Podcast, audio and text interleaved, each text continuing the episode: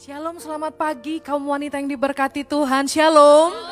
Kita bersyukur sampai hari ini kita terus melihat kebaikan Tuhan yang tidak berhenti dalam hidup kita. Oleh sebab itu mari bersama-sama kita bangkit berdiri. Kita memuji-muji Tuhan sebab dia layak terima pujian tertinggi. Katakan haleluya.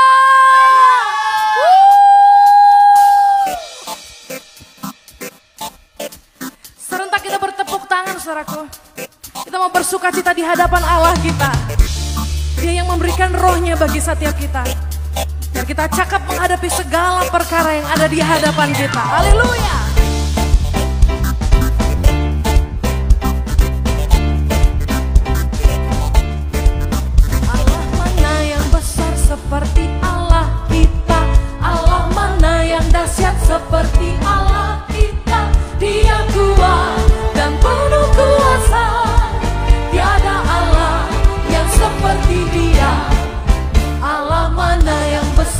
seperti Allah kita. Allah mana yang dahsyat seperti Allah?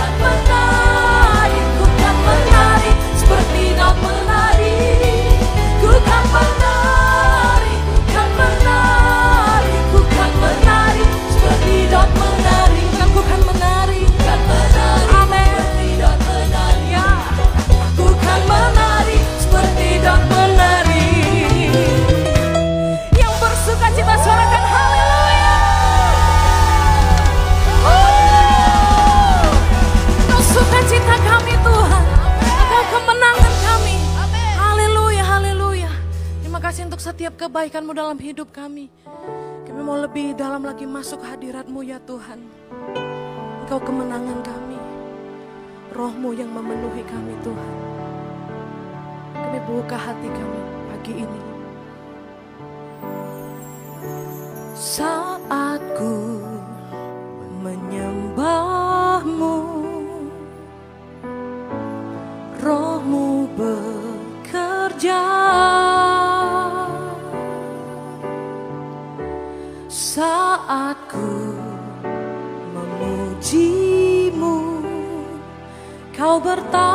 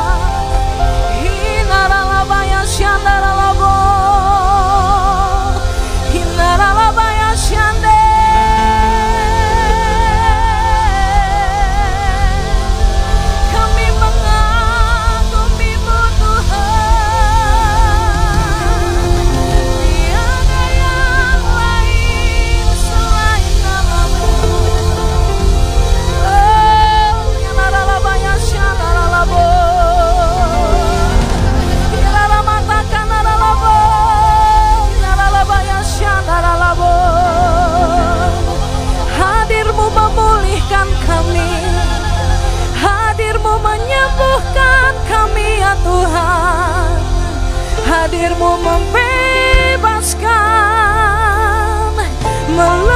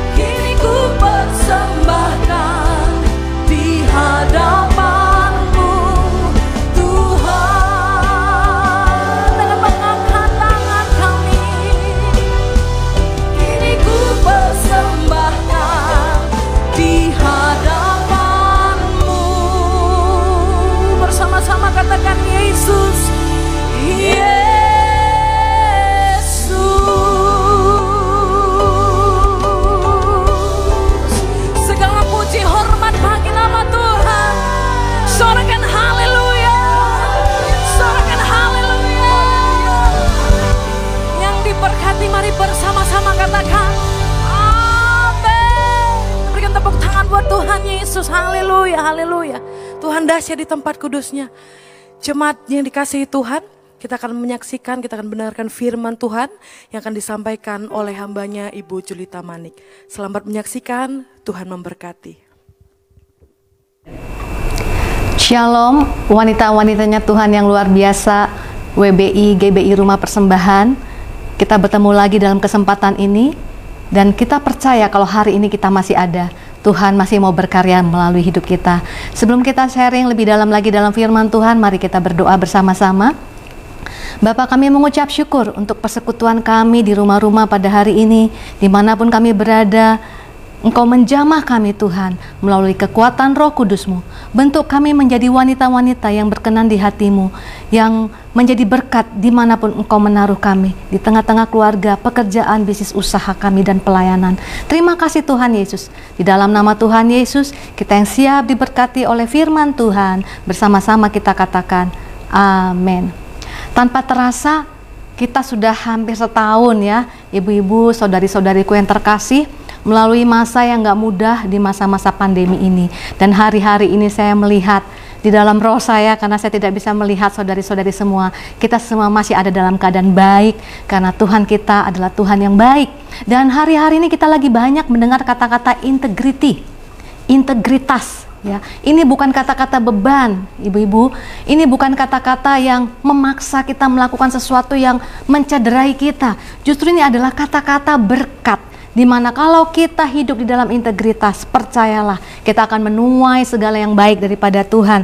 Nah saudara-saudariku, saya dan percaya saya percaya kita semuanya sudah berkali-kali mungkin mendengarkan khotbah tentang integritas dan hari ini semoga dengan kata-kata yang simpel saja sederhana itu bisa memberikan satu uh, pewahyuan lebih lagi kita lebih dalam lagi ya masuk dalam pengertian ini. Nah, integritas itu bicara apa sih? Secara sederhana itu kesatuan ya, hati yang satu yang tidak terbagi ya. Artinya begini, apa yang uh, kita laku kita percayai dengan yang kita lakukan itu sama jadi tidak bicara tentang kesempurnaan ya. Kalau kesempurnaan kita adalah orang-orang yang tidak bisa berintegritas karena kita masih manusia biasa, kita masih punya banyak kelemahan ya bahkan beberapa kita melakukan kesalahan. Paulus berkata, aku ingin melakukan sesuatu yang baik tapi yang tidak baik justru yang ter, yang aku lakukan. Jadi kita tahu kita imperfect ya. Tapi integritas itu bukan bicara tentang uh, orang yang perfect, orang yang hebat, tetapi tentang apa? Tentang proses ya, proses dalam kehidupan dan bicara tentang pengambilan keputusan ya. Kita banyak harus mengambil keputusan di dalam hari-hari ada banyak pilihan, tapi orang yang berintegritas akan belajar memilih yang terbaik, memilih yang tepat ya, memilih yang benar dan itu yang mau kita kita bahas hari-hari ini. Dan pada kesempatannya juga kita tahu, kemarin saya dengar ya khotbahnya Pak Edi ya, bicara tentang uh, hipo an, uh, kalau antinya integritas itu apa ya? Hipokrit ya. Munafik gitu ya. Pak Edi bahkan sampai nyanyi ya lagu yang eh, anak-anak uh, muda mungkin udah nggak kenal ya lagu itu ya. Dunia ini panggung sandiwara. Jadi memang as asal kata daripada hipokrit anti daripada lawan kata daripada integritas itu adalah topeng ya. Itu diambil dari uh, pada masa itu teater-teater di Yunani itu uh, di mana satu pemeran harus memerankan begitu banyak uh, peranan di dalam teater tersebut dan mereka harus pakai topeng. Misalnya mereka seorang pria ya, mereka harus memerankan seorang wanita, maka dia akan pakai topeng wanita. Di balik topeng dia adalah seorang pria, di luar topeng dia adalah seorang wanita. Dan atau memerankan peranan-peranan yang sebenarnya bukan kepribadian dia. Misalnya dia memerankan seorang yang baik sekali, tapi sebenarnya aslinya dia bukan orang yang baik. Nah, kalau di dalam teater itu ya wajar ya itu memang sesuatu penampilan, performance. Tapi integritas yang Tuhan mau itu bukan performance ya. Artinya apa? Tuhan hari-hari ini mau membenahi kita supaya apa yang kita lakukan di luar yang tampaknya kelihatan baik itu benar-benar mengalir dari dalam sesuatu yang baik. Jadi bicara tentang proses proses. Jadi kalau Pak Edi nyanyi lagu lama Bu, uh, dunia ini panggung sandiwara ada yang lebih baru dikit ya ibu-ibu ya saya cari-cari di Google ya wah itu lagunya zaman dulu tuh Peter Pan ya uh, buka dulu topengmu buka dulu topengmu jadi hari-hari ini biarlah kita terbuka di hadapan Tuhan ya. Topeng-topeng yang masih ada itu biar diruntuhkan dan digantikan dengan apa? Pengenalan akan Tuhan. Apa yang mengalir keluar yang dilihat oleh orang lain itu sama dengan ada yang ada di dalam. Nah, saudari-saudariku, kita akan dibentuk Tuhan menjadi wanita-wanita yang penuh dengan integritas ya. Kalau hari-hari ini temanya bicara tentang Yohanes 4 ayat 24 ya, mungkin saudara-saudari banyak di, uh, membahas tentang hal itu.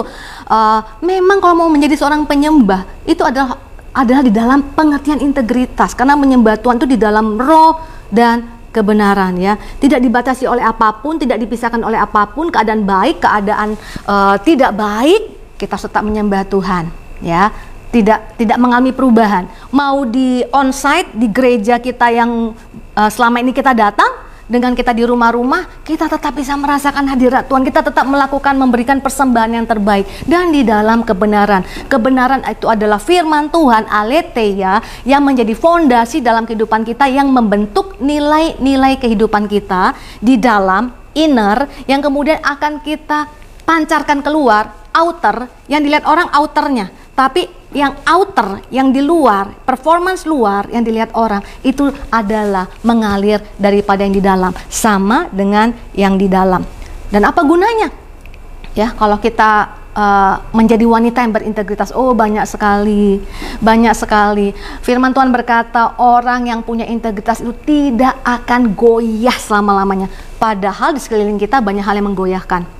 Kalau di Jakarta kami pelayanan, jemaat tuh banyak yang bilang ya, uh, kerjaan pekerjaannya tuh nggak jalan, gaji dipotong ya. Mungkin keluarga-keluarga ada yang goncang. Nah, kalau yang goncang itu berarti fondasinya tidak kokoh. Integritasnya masih harus terus-menerus dipupuk ya, supaya dalam segala keadaan tetap percaya Tuhan bisa memelihara hidup kami. Sekalipun gaji saya dipotong, sekalipun bisnis saya kelihatannya seret sekali ya, kelihatannya, aduh, bagaimana masa depan dengan kondisi uh, pendidikan seperti sekarang ini percayalah saudari-saudariku. Oleh sebab itu kita percaya mau percayakan diri kita ya kepada Tuhan Yesus.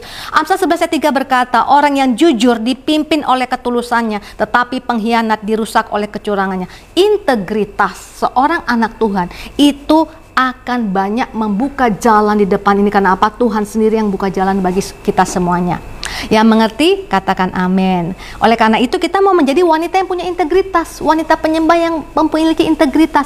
Dan nggak nggak kebetulan ketika Tuhan bicara tentang penyembah benar, ya penyembah yang berintegritas, menyembah dalam roh dan kebenaran, bicaranya sama perempuan, yaitu perempuan Samaria. Ya, ini luar biasa di sini. Kenapa saudari-saudariku perempuan, ya ciptaan Tuhan yang kedua sebagai manusia bukanlah berarti dia peranannya uh, itu uh, sepele. Justru peranannya itu luar biasa. Ya banyak orang berpikir karena saya menjadi penolong peranan saya sepele. Oh, jangan saudara-saudari berpikir seperti itu ya. Justru bagaimana bangsa itu menjadi suatu bangsa yang kuat. Dimulai dari rumah tangga yang kuat. Rumah tangga yang kuat itu ada kalau seorang wanita yang lebih banyak berinteraksi dengan anak-anak ya, mendidik anak-anaknya siang dan malam. Itu adalah wanita penolong yang luar biasa. Yang bisa meneguhkan hati suaminya apalagi di tengah sasa seperti ini, suami tulang punggung keluarga, wah mungkin mengalami badai di dalam uh, pe mata pencarian kehidupan, seorang penolong yang berintegritas itu akan apa? Memberikan rasa adem, memberikan kekuatan dan memberikan pengharapan. Ya, firman Tuhan berkata dalam Amsal 14 ayat 1, perempuan yang bijak mendirikan rumahnya, tetapi yang bodoh meruntuhkannya dengan tangannya sendiri. Ya, perempuan yang bijak, nggak pria yang bijak loh di sini dikatakan ya. Mungkin yang bangun gedungnya itu suami kita hebat ya, luar biasa dan mereka adalah payung kita. Tapi Saudari-saudari jangan lupa, ini firman Tuhan yang ngomong bukan karena saya perempuan, tuh kemudian saya mengagung-agungkan gender perempuan. Tapi firman Tuhan berkata, perempuan yang bijak, tentunya ini perempuan yang berintegritas, mendirikan rumahnya. Home, bukan house, bukan bangunan, tapi rohani di dalam rumah itu. Tapi yang bodoh meruntuhkannya dengan tangannya sendiri. Ya, kita mau jadi wanita-wanita yang bijak, wanita-wanita penyembah yang berintegritas karena Tuhan Yesus secara khusus bicara empat mata ya dengan wanita Samaria. Nah, saudara-saudariku, kita baca ayat firman Tuhan ini supaya kita mengerti ya pengertian wanita seorang worshiper yang mempunyai integritas. Integritas dalam hal apa? Ya. Mazmur 15 dengan judul perikop siapa yang boleh datang kepada Tuhan? Mazmur Daud ayat 1, Tuhan, siapa yang boleh menumpang dalam kemahmu? Siapa yang boleh diam di gunungmu yang kudus? Ini bicara tentang penyembah. Ya, penyembah yang bisa menikmati hadirat Tuhan, penyembah yang intim dengan Tuhan, penyembah yang dekat dengan Tuhan. Siapa dia? Siapa jati diri worshiper? Wanita penyembah. Jati diri yang berintegritas itu seperti apa sih? Ayat 2, yaitu dia yang berlaku tidak bercela, ya, yang melakukan apa yang adil dan yang mengatakan kebenaran dengan segenap hatinya jati diri karena di sini ada kata integritas dari kata berlaku tidak bercela ya. Kalau dalam bahasa Inggrisnya walk uprightly. Jadi jati diri seorang wanita penyembah yang berintegritas itu adalah yang jalan berperjalanannya mengiring Yesus itu memiliki integritas. Wanita seorang penyembah, dia memiliki integritas di dalam her walk, perjalanannya mengiring Yesus. Ingatlah, kita hidup di dunia ini adalah perjalanan. Ya. Berintegritas di dalam perjalanan mengiring Yesus. Artinya Yesus adalah fondasi utama. Tuhan Allah adalah fondasi utama untuk membangun integritas. Kenapa? Tuhan tidak berubah. Situasi apa pun yang terjadi Tuhan tidak berubah dan Tuhan benar-benar integritasnya top sekali karena dikatakan Tuhan tidak pernah curang. Tuhan itu adil. Tuhan itu setia.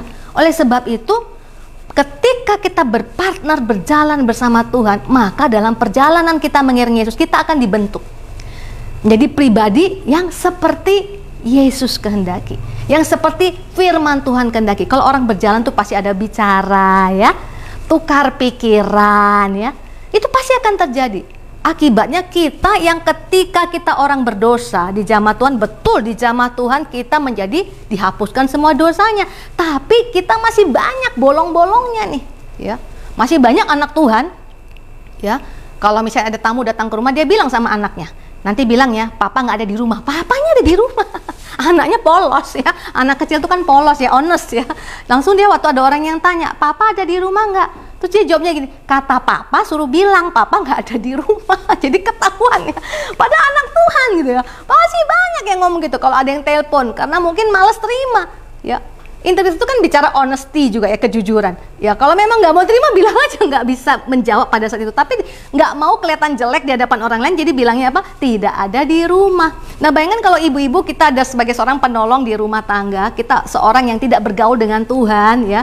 Bergaul dengan Tuhan itu artinya dibangun nilai-nilai kehidupan kita. Karena integritas itu bicara adalah nilai di dalam kehidupan kita. Itu juga yang kita lakukan di luar. Jadi kalau nilainya udah nggak benar, bagaimana di luar melakukannya? Jadi itu yang akan diproses proses Tuhan pada saat perjalanan kita mengiring Tuhan Yesus.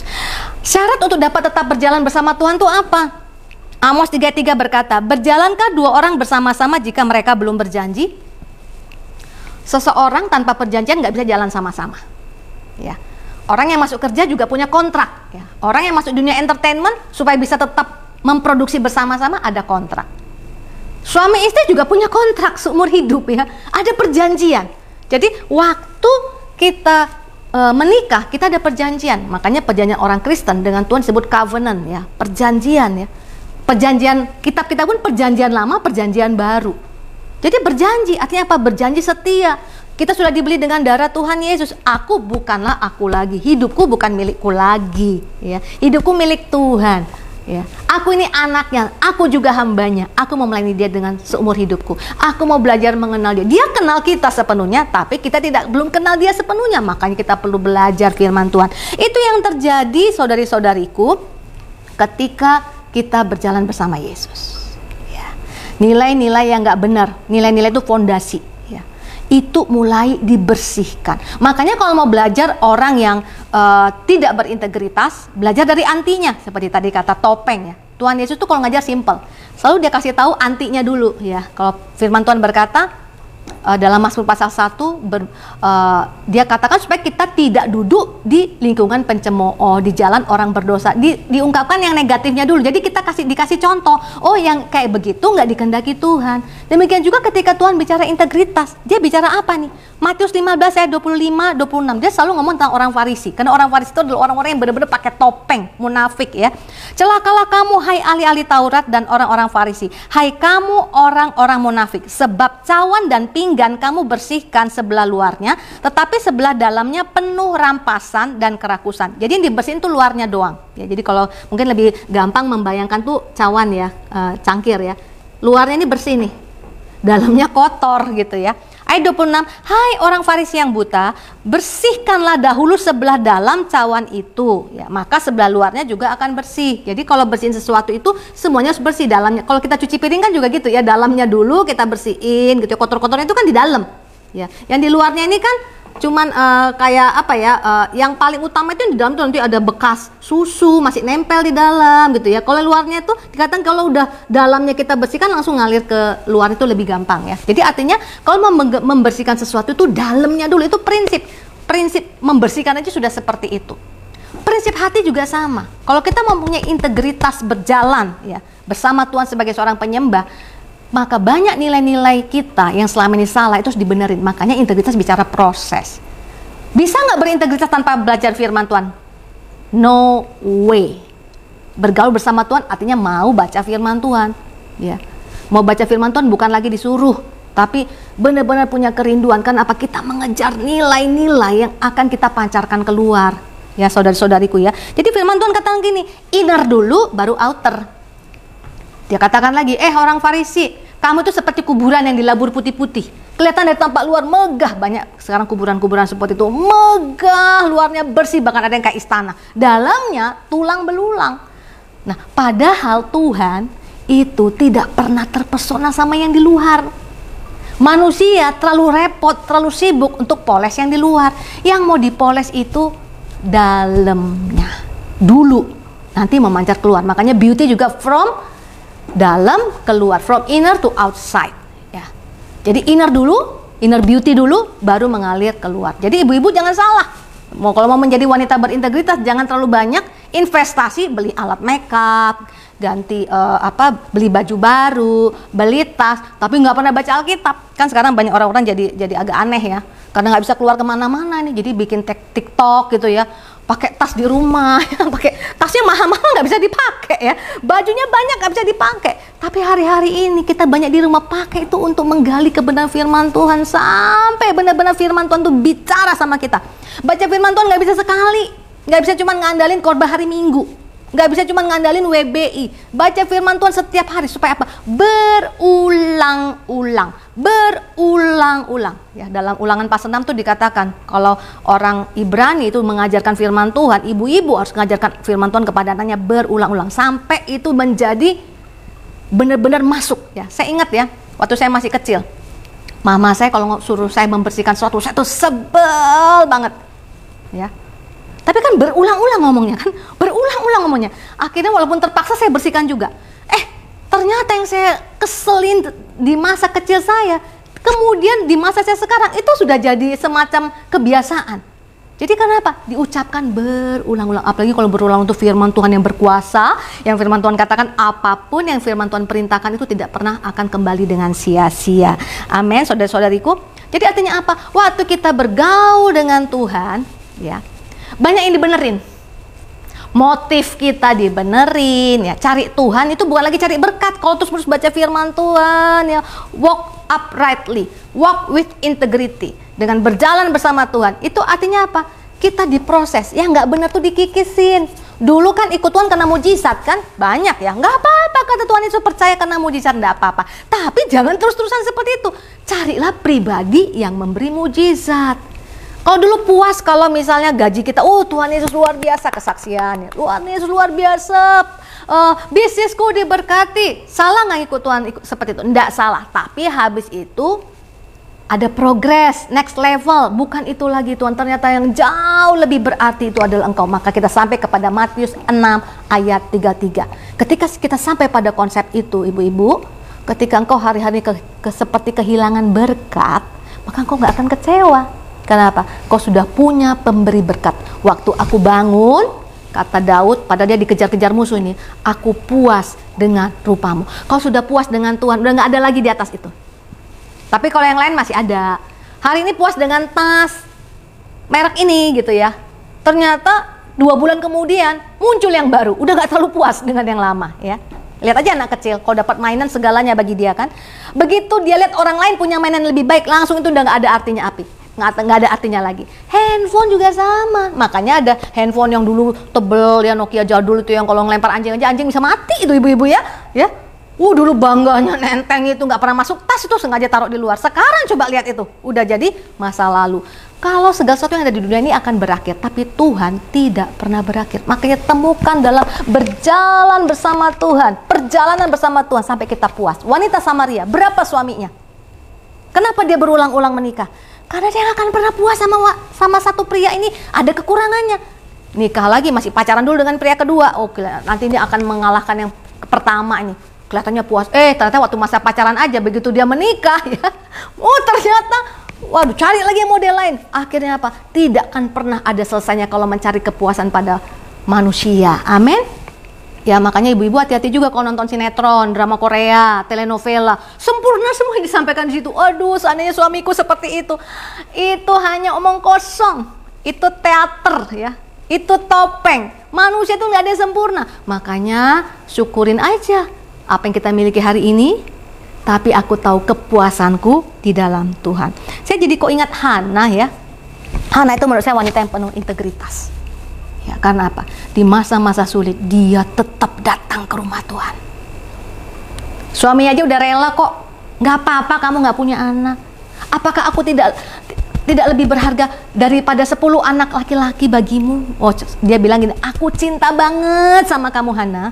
Dulu saya pikir Hana itu saking kepengennya punya anak karena terus dikata-katain oleh Penina jadi dia terus datang ke rumah Tuhan. Lama-lama saya mikir, ini orang kan berulang-ulang datang ke rumah Tuhan ya. Dia doa dengan sungguh-sungguh. Saya tahu bukan yang utama lagi itu punya anak. Ini pengertian yang saya dapat. Tapi begini loh ibu-ibu, waktu dia datang sama Tuhan, Tuhan aku mau lihat engkau Aku mau saksikan engkau bukan lagi karena anakku Tuhan, tapi waktu engkau menjawab doaku. Aku mau katakan kepada semua orang bahwa beribadah kepada Tuhan itu tidak pernah sia-sia. Jadi yang dikejar tuh sekarang Tuhan. Saya ingat pada masa saya nggak bisa bikin album rohani, lagu-lagu saya tuh nggak ada yang terima. Saya masuk dalam masa kecewa dan itu cukup lama ya ibu-ibu ya, karena saya baru punya album rohani itu 17 tahun sesudah pertama kali saya menulis lagu rohani yang direkam. Itu bukan mudah saya sering nangis minta-minta Tuhan, ada dong yang rekam lagu saya, enggak ada yang jawab. Tapi begitu terus bergaul sama Tuhan sampai pada satu titik, saya nangis di hadapan Tuhan. Saya bilang begini, Tuhan, aku mau lagu itu direkam jadi berkat bukan hanya supaya ada laguku yang direkam dan jadi berkat. Aku mau saksikan sama orang-orang Tuhan, mau berharap kepadamu itu tidak pernah sia-sia. Jadi akhirnya apa ibu-ibu? Dibentuk dalam keadaan yang sulit sekalipun masih datang sama Tuhan. Karena apa? Kepuasanku itu engkau. Kepuasanku itu ketika aku mampu bersaksi kepada orang lain bahwa engkau besar, engkau dahsyat, engkau luar biasa. Dan keintiman seperti itu nggak bisa dibangun dalam sehari. Bahkan mungkin bisa berhari-hari ibu-ibu datang kepada Tuhan, ibu-ibu mungkin belum dapat satu perkataan yang benar-benar bisa membuat ibu-ibu Nah ini Tuhan. Tapi setialah seperti Hana. Amin terus datang kepada Tuhan. Nah, saudara-saudariku, Mazmur 15 ayat 2 juga berkata begini, tadi kan berlaku tidak bercela ya. Integrity in her walk. Yang kedua, integrity in her work, di perbuatannya, di pekerjaannya. Yang melakukan ayat 2b apa yang adil, work righteousness kalau dalam bahasa Inggrisnya. Bekerja di dalam kebenaran. Nah, ini yang artinya begini. Matching yang tadi sudah jadi fondasi di bagian pertama perjalanan kita bersama Tuhan nilai-nilai kita diubahkan jadi nilai-nilainya Tuhan itulah yang kita pancarkan keluar. Jadi nggak topeng ya bukan nilai-nilai yang nggak benar terus kemudian kita pelayanan hebat dahsyat luar biasa.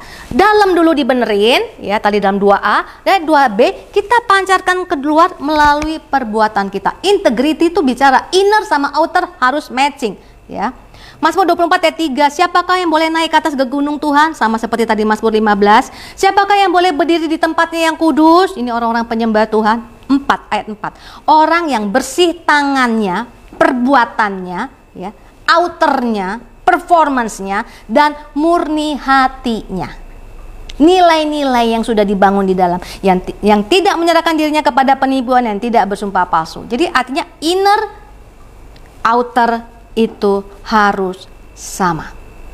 Ya. Tapi kalau kita fondasinya nggak benar, maka yang akan kita tampilkan apa? Aktivitas, kegiatan, pelayanan. Wih, dahsyat luar biasa. Baru-baru ini saya kaget sekali, salah seorang uh, hamba Tuhan di Amerika Serikat yang sangat saya ikuti pengajarannya. Uh, ternyata ibu-ibu apa yang terjadi? Wah, belakangan baru terbuka semuanya. Ternyata kemunafikan. Jangan sampai kita jadi orang seperti itu. Matius 23:3 berkata ketika Tuhan bilang kepada orang Farisi, "Sebab itu turutilah dan lakukanlah segala sesuatu yang mereka ajarkan kepadamu, tetapi janganlah kamu turuti perbuatan-perbuatan mereka." Ajarannya bagus karena firman Tuhan. Nilai-nilainya bagus, tapi itu nggak pernah jadi nilai-nilai kehidupan mereka. Karena mereka mengajarkannya tetapi tidak melakukannya. Ya, mereka mencari penghormatan di jalan-jalan Ya. Biasanya orang yang fondasinya nggak kuat tapi kelihatan bagus di depan tuh topeng, itu ngejar apa sih? Kalau uh, yang tadi pertama kan kita mau kejar itu uh, kepuasan. Yang kedua tuh mengejar pengakuan.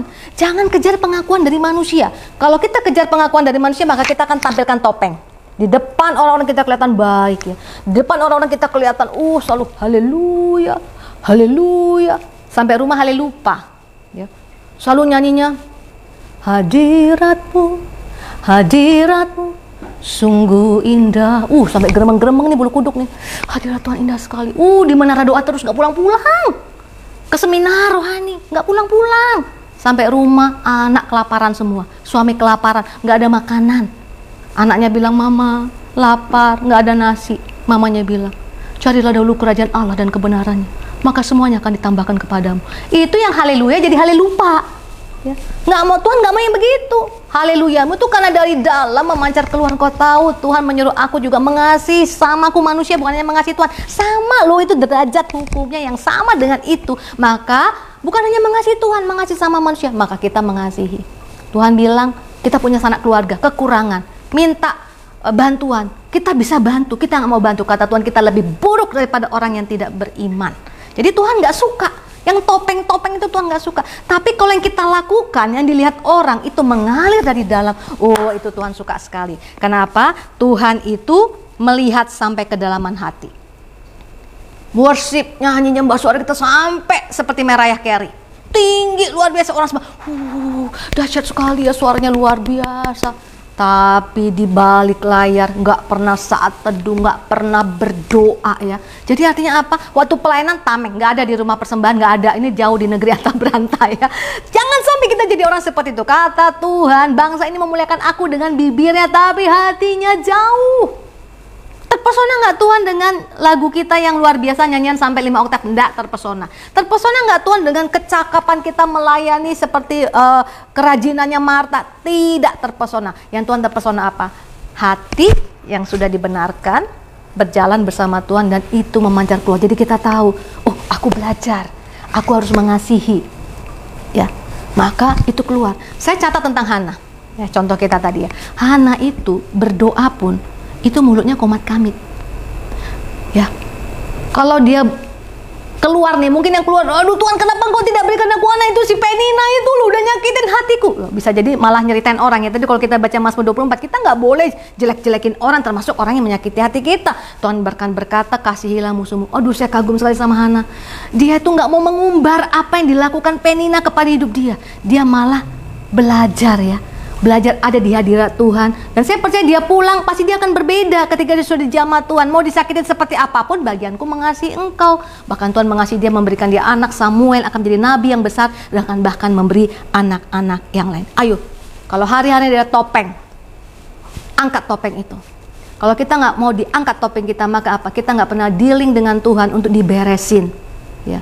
Kemudian di depan yang tampak keluar itu percayalah semua sia-sia yang kita lakukan yang tidak sesuai dengan apa yang ada di dalam. Yang terakhir, tadi integrity in her walk, integrity in her work, integrity in her word. Kata-katanya ya. Kita lihat dalam uh, Mazmur 24 tadi.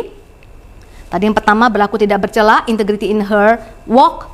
Yang melakukan apa yang adil, integrity in her work. Dan yang terakhir mengatakan kebenaran, integrity in her word. Kata-kata, mengatakan kebenaran dengan segenap hatinya. Speak the truth. Tahukah ibu-ibu kelebihan wanita, kelebihan kita semuanya gender wanita, kemampuan berkata-kata. Oleh sebab itu, apa yang sudah kita terima dari hubungan kita berjalan dengan Tuhan, apa yang kita tunjukkan dengan perbuatan kita, lengkapi dengan apa? Kata-kata yang menghibur, kata-kata yang menguatkan, kata-kata ucapan syukur. Hari-hari ini di masa Covid kita ditantang ibu-ibu untuk bisa bersyukur saat keadaan tidak baik, ya. Pengujian integritas apa? Pengujian integritas adalah saat kita diberkati masih ikut Tuhan apa tidak. Pada saat kita mengalami keadaan seperti ini kita kayak mengalami kemundur dalam segala hal masih bisa bersyukur nggak kepada Tuhan. Hari-hari ini kita sedang diuji. Tapi percayalah, ya, ketika kita memberikan ucapan syukur kita kepada Tuhan ya, memuliakan Tuhan itu dengan hati yang melekat kepada Tuhan. Tuhan, apa pun situasinya, aku tetap speak the truth. Mengatakan kebenaran apa kebenaran itu? Tuhan baik. Tuhan tidak pernah curang. Tuhan mampu memulihkan. Tuhan mengasihi aku, Tuhan mengasihi bangsaku. Walaupun keadaan masih seperti sekarang ini belum ada tanda-tanda perbaikan. Itu yang harus kita perkatakan setiap hari, ya. Bayangkan kalau di rumah-rumah ibu-ibu berkata seperti itu, anaknya bawa nilainya jelek. Wah, puji Tuhan. Tuhan masih mampu memberikan nilaimu seperti ini. Nanti ke depan Tuhan akan belajar, memberikan engkau ketika belajar, kau mengur, diurapi, nilaimu akan lebih baik. Ayo nak datang kepada Tuhan. Langsung ambience-nya di rumah tuh beda ya. Tentram, teduh seperti pasang AC itu diteduhin padahal anaknya udah membara ini pulang nih takut dimarahin mamanya mamanya mengucap syukur ya terima kasih ayo ngajak mengucap syukur sama Tuhan nah hari-hari ini marilah kita tanggalkan segala topeng ya yang paling fondasi berjalan bersama Tuhan waktu-waktu ini pakai banyak untuk belajar firman Tuhan Tuhan aku juga terbuka di hadapan masih banyak yang perlu dibenerin Tuhan aku terbuka Tuhan selidiki aku ya ada lagunya ya Lihat hatiku Tuhan, apakah aku masih sungguh-sungguh jalan bersama Engkau Tuhan? Kalau enggak, ayo Tuhan, kembalikan jalanku kepada jalanmu. Kemudian apa? Apa yang kita sudah dapat, praktekkan. Jangan topeng. Kalau masih topeng, bertobat. Kembali kepada Tuhan, minta dikoreksi. Ya, kemudian belajar. Selama ini mungkin kurang mengasihi, ayo belajar mengasihi. Hari-hari ini banyak orang yang butuh sekali dikasih ibu-ibu. Ayo belajar menerapkan integritas tersebut ya kita dapat nilainya, kita lakukan dan kemudian limpah hidup kita dengan ucapan syukur. Speak the truth. Ya. Yang ada dalam hidupku adalah kebenaran Tuhan. Mungkin keadaan ibu-ibu kayaknya sulit dipulihkan, tapi percayalah, Allah kita, Allah El Elyon, Allah yang maha tinggi, nggak ada yang lebih tinggi dari dia. Covid itu dibawa nama Tuhan, amin. Dia sanggup memulihkan, dia sanggup bertindak dan tidak ada kata terlambat. Integritas yang ibu-ibu miliki, saya miliki akan menuntun langkah-langkah hidup kita, membuka jalan bagi kita dan kita akan mengakhiri tahun 2021 dengan kemenangan gilang gemilang. Mari kita berdoa. Terima kasih Tuhan Yesus, Engkau mengajari kami dalam ketidaksempurnaan kami, Engkau memproses kami supaya kami menemui ke, menemukan kepuasan di dalam Engkau. Kami mencari pujian tidak cari dari manusia, dan kami bersyukur tidak karena ditentukan oleh keadaan tapi karena tahu engkau adalah Allah yang kami Allah kami yang baik. Sebab itu jadikan kami wanita-wanita yang berkenan di hatimu yang menjadi penolong di mana pun engkau tempatkan kami. Tuhan jamah kami koreksi kami bersihkan kami sehingga kami sungguh siap dipakai oleh Engkau Tuhan menjadi alat kemuliaan namamu. Menteriakan firmanmu dengan romo yang kudus di dalam nama Tuhan Yesus. Kita yang sudah diberkati bersama-sama kita katakan Amin. Tuhan Yesus memberkati.